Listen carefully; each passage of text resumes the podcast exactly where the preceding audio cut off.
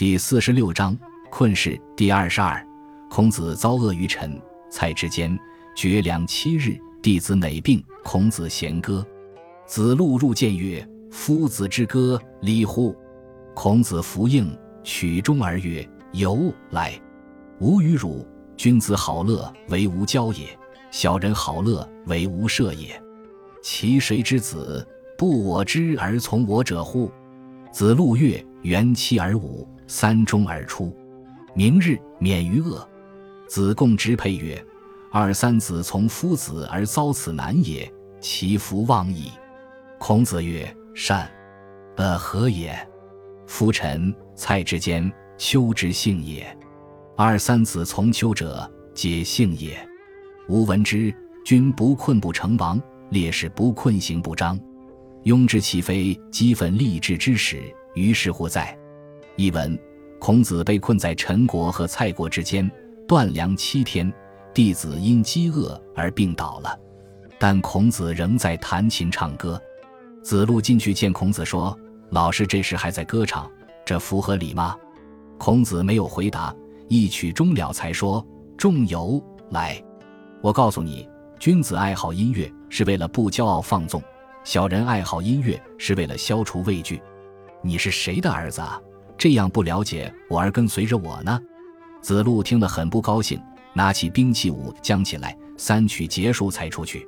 第二天，危难过去了，子贡拉着马缰绳说：“我们跟随老师遭受了此次危难，大概永远不会忘记了。”孔子说：“说得好，为什么这么说呢？我们在陈、蔡之间遭受的危难是我的幸运，你们跟随着我也是你们的幸运。”我听说，君王不遭受困厄就不能成就王业，仁人志士不遭受困厄行为就不会彰显。怎知奋发励志的开始不在于这次危难呢？孔子之颂，匡人简子以假士为之。子路怒，奋己将与战。孔子止之曰：“恶有修仁义而不免俗者乎？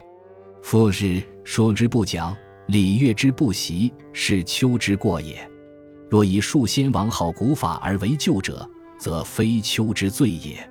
命父，歌于何如？子路弹琴而歌，孔子何之？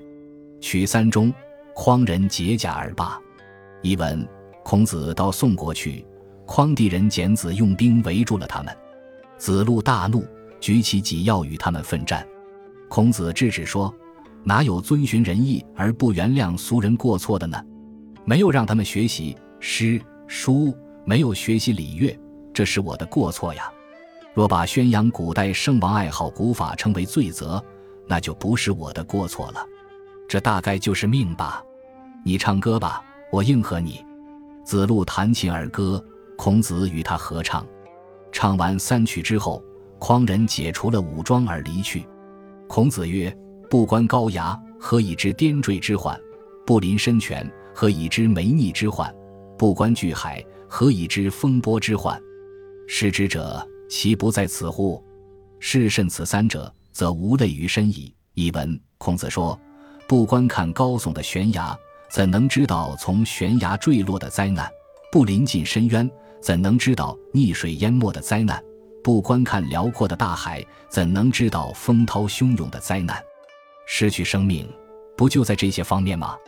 世人能慎重地对待这三者，就不会使身体受到伤害了。子贡问于孔子曰：“次季为人下矣，而谓之为人下之道，敢问之？”子曰：“为人下者，其有土乎？古之深则出泉，树其壤则白骨滋焉，草木植焉，禽兽欲焉。生则出焉，死则入焉。多其功而不义，挥其志而无不容。”为人下者以辞也。译文：子贡问孔子说：“我既已做到对人谦逊了，但不知道对人谦逊应遵循的原则，想向您请教。”孔子说：“对人表示谦逊，就好像土地一样吧。挖掘的深，就会流出泉水；在土壤上种植，就会长出各种庄稼。草木在土地上生长，禽兽在土地上繁育，生食在土地上出生。”死后则归入土地，土地功劳很大，自己却不在意，胸怀广阔而无所不容，对人谦逊的态度就应该像土地一样。孔子施政，与弟子相师，独立东郭门外。或人谓子贡曰：“东门外有一人焉，其长九尺有六寸，和睦隆嗓，其头似尧，其颈似高纣，其肩似子产，然自腰以下，不及余者三寸，类然如丧家之狗。”子贡已告孔子，欣然而叹曰：“形状未也，如丧家之狗，然乎哉？然乎哉？”译文：孔子到郑国去，和弟子相互失散了，独自一人站在东城门外。有人对子贡说：“东门外有一个人，身高有九尺六寸，眼睛平正而长，额头突出，他的头好像尧，脖子像高尧，肩膀像子产，但是从腰以下比短了三寸。”狼狈不堪，如一条丧家狗。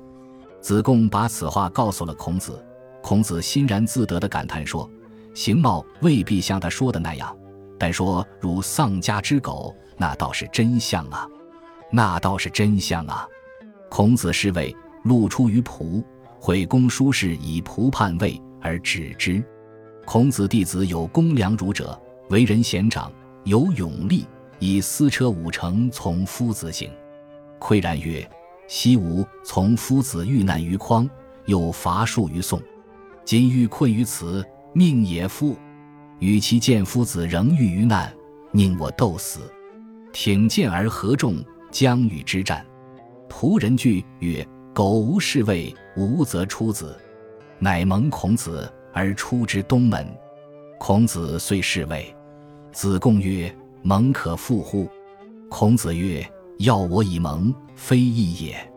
魏侯闻孔子之来，喜而于郊迎之，问伐仆。对曰：“可哉！”公曰：“吾大夫以为仆者，谓之所以事尽，楚也。伐之，吾乃不可乎？”孔子曰：“其男子有死之志，吾之所伐者，不过四五人矣。”公曰：“善。”足不果伐。他日，灵公又与夫子语。见非燕过而仰视之，色不悦。孔子乃是。译文：孔子到魏国去，路过蒲地时，正巧遇到公叔氏占据蒲地，背叛了魏国，只好停止行进。孔子弟子中有个叫公良孺的人，为人贤能厚道，勇武有力。他带着自己的五辆私车跟随孔子出行。这时叹息道：“从前我跟随老师在匡德遭到围困。”后来在宋国又有伐树之难，现在又受困于此，这是命啊！与其看老师仍处于难中，我宁愿与他们拼一死战。说完，拔出剑来，集合众人，将要与仆人战斗。仆人害怕了，说：“如果你们不到魏国去，我就放你们走。”于是和孔子订立了盟誓，放他们从东门出去。孔子他们还是到了魏国。子贡问：“盟誓可以违背吗？”孔子说：“他们要挟我定的盟誓是不符合道义的。”卫灵公听说孔子来到魏国，高兴地到郊外迎接，询问讨伐蒲地的事。孔子回答说：“可以讨伐。”卫灵公说：“我国的大夫认为，蒲地是我们魏国对付晋国、楚国的屏障，恐怕不可以讨伐吧？”孔子说。仆的男子有宁死不愿叛乱之志，我们所要讨伐的不过只是四五个人而已。卫灵公说：“好吧。”但最终还是没有讨伐。有一天，卫灵公又与孔子谈话，见大雁飞过，就仰头观看，面上有不悦之色。于是孔子就离开了魏国。魏渠伯欲贤，而灵公不用；米子瑕不孝，反任之，始于骤见而不从。始于并将卒，命其子曰：“吾在魏朝，不能进渠伯玉，退弥子瑕，是吾为臣不能正君也。生而不能正君，则死无以成礼。我死，汝治师有下，与我必矣。”其子从之。灵公吊焉，怪而问焉。其子以其父言告公。公愕然，失容曰：“是寡人之过也。”于是命之并于客位，进取伯玉而用之，退弥子瑕而远之。孔子闻之曰：“古之列见之者，死则已矣，未犹若始于死而失见，忠感其君者也，可不谓之乎？